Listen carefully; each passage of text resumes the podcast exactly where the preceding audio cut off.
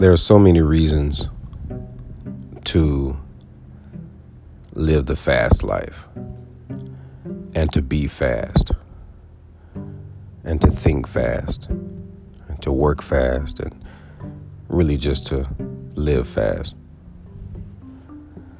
The truth is, fast um, really started off from my engagement with uh, spirituality, religion, the church. And there was always a particular time of the year where the church would fast and the people would fast. And it was about seemingly not doing something for a particular amount of time and sacrificing um, what you would normally do or normally want. And oftentimes it was around food. so you'd stop doing it for a particular time. And then once it's over, you'd celebrate and go right back to what you stopped doing in the moment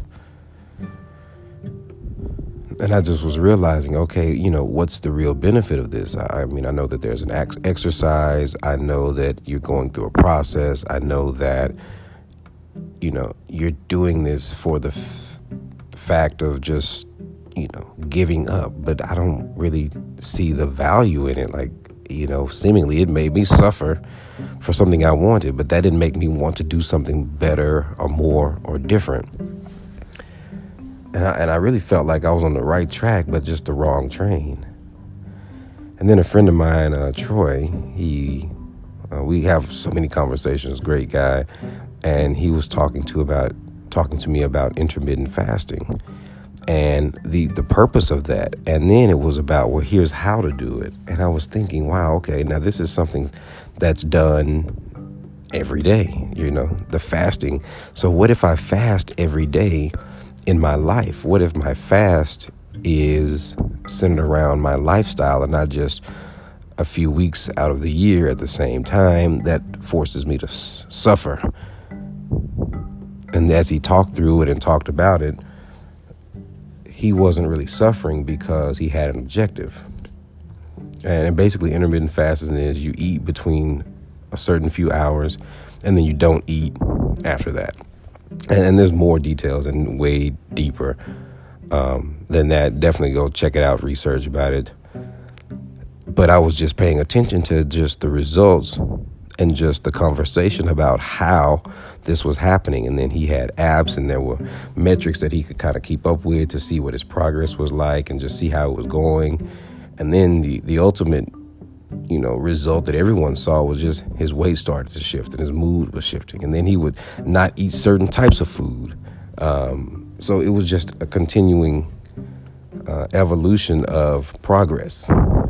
And so I, I was looking at that in which he was doing and just learning about that, but then understanding the religious value and the benefit and the spiritual piece of being willing to sacrifice something. And, and just even the mechanism of how I think was the lost part that we didn't get um, informed of necessarily from the religious aspect of fast. So, you know, I, I try to look at things as almost mathematic type of equations, but also in a manner that shows and tells how. And I'm kind of creative, so I, I think that, um, you know, you can look at certain words and break down each word to have a meaning or a value to help you reassociate what to do and how to do something. It's an acronym. So I initially came up with an acronym for FAST, and because of just the religious, spiritual piece of it, I, I uh, assigned the F in FAST to mean faith, and the A to be action, and the S to be sacrifice, and then you put those together. So essentially, a fast was faith, action, and sacrifice together. So the faith was this idea of what I wanted. And, and in Troy's case, it was the, the idea of what he wanted was better health. And not that there was a, a end goal for that, but that's ongoing. It's never going to stop. You always want to improve your health. So his faith, the desire, the goal, the benchmark of success for him was a more healthy and a healthy conscious lifestyle. The action that he chose was intermittent fasting and then to eat particular foods and not eat certain types of food and, and just making the choice was the action. What did he decide to do? And the sacrifice was knowing and understanding this history of eating particular foods and doing certain things in particular ways and saying, you know what, I know right now in the moment I want to do this. And I understand I have an idea or I have faith or I have a goal to reach, and it's going to require this type of action. So that's the sacrifice. So then when you put those together, the result is this manifested idea or this manifested faith, the evidence. So fast was really about something that was non tangible and something that you really couldn't see. And my intent was to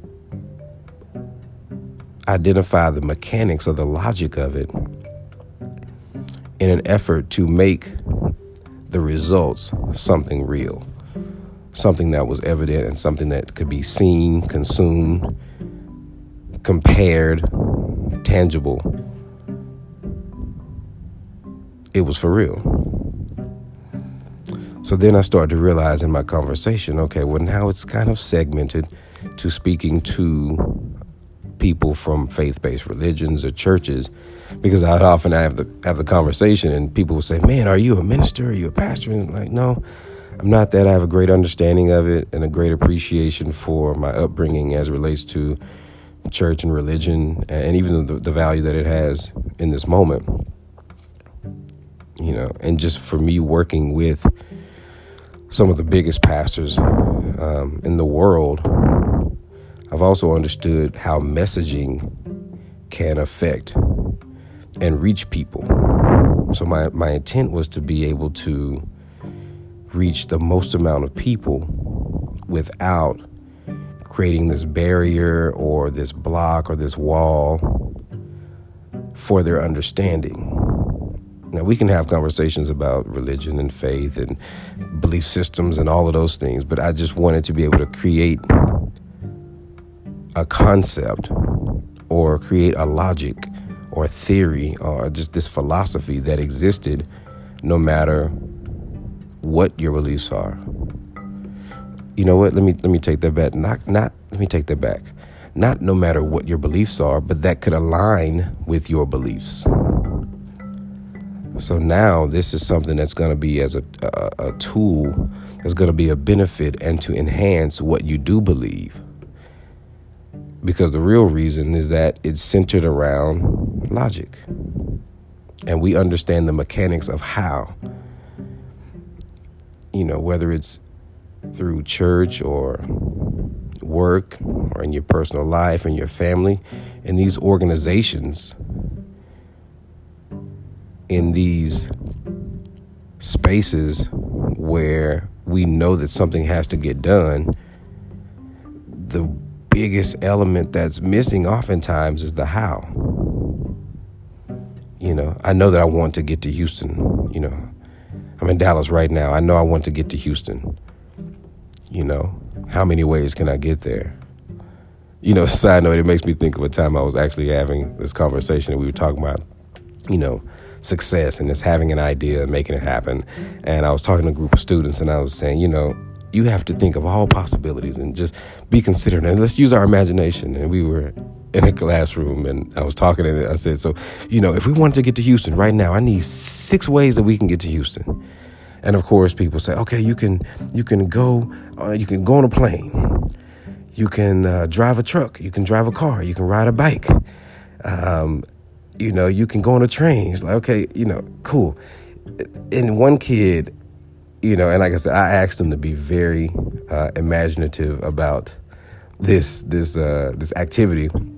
And one kid said, "Well, you can take a boat." And I was like, "Well, hold on, hold on. Well, well guys, listen." And, and I, this is what I, I always use this kind of thing about, you know, I, I always have like a serious moment whenever I speak, just to kind of gather everybody around because it was getting loud and kind of rowdy, uh, and I didn't want to lose control, uh, and not even control, but I just wanted to be able to manage the classroom better. So I go through the speech of, you know, guys, listen, you know, it's good to have fun. It's good to be loud. It's good to be extra. But like, listen, I, I, want you to be serious about this. You know, I want you to be intentional about everything that you're saying. Like, how do you catch? How do you take a boat? You know, to get to Houston. How do you take a take a boat to Houston? And he was like, "Well, sir, I mean, I mean, we're in Dallas right now, but you know, if if if we go to New Orleans or if we go to Miami, couldn't we take a boat to Houston?" And it was like, you know, Derek, you told them, you directed them, you asked them to be the most imaginative in this idea. And they actually did it, which let me know it's not about where you're where you are, it's where you're starting from and how your perspective should shift based on what your desire is. So, so going back, this same framework of logic is about having a desire and making it happen. And the how is what's not discussed often. Because the fact is, we all start from different points. But what if there was a way? What if there was an approach or a logic or a framework of thinking and decision making that could be beneficial to you no matter where you are. Regardless of where you stand, you can see the moments, you can see the possibilities. You can have an idea, put action to it, make sacrifices, and put that together. You can have faith, you can have action, you can have sacrifice together. So I started to say, okay, whenever I say the word faith, it becomes this esoteric, you know, religious based, spiritual based thing that kind of confuses or just creates just an uncertainty about it. So, what other term can I use, and what other what terms can I use to share this logic? Thus, um, the fast life uh, is focus, action, success together and, and the focus being the moment. Focus is right now. Now, the thing about right now is that you've also got a history, and this carried with you. So, what about my focus? What about my decision making? What about my objective exists right now? What am I focused on right now? is to get to this particular place. Okay, now what action can I take? Okay, I can do this, or I can do this, or I can do this. And then the success. And even going back to your history, where have you been successful? What successfully worked for you in the past? What was a situation or what were the mechanics of success in the past that you can identify? and then you put those things together, that's about the fast life. And it's just a critical understanding of the moment, the past, the objective, the desire, and the choice. So it's the fast life. It's a way of thinking, a logic of decision, choosing that allows us to be considerate of the moment, the past, future desires, current possibilities, and action. So, whether it's something that's three minutes from now, or three months from now or three years from now. Our choices and our decision making should be able to align with that in mind.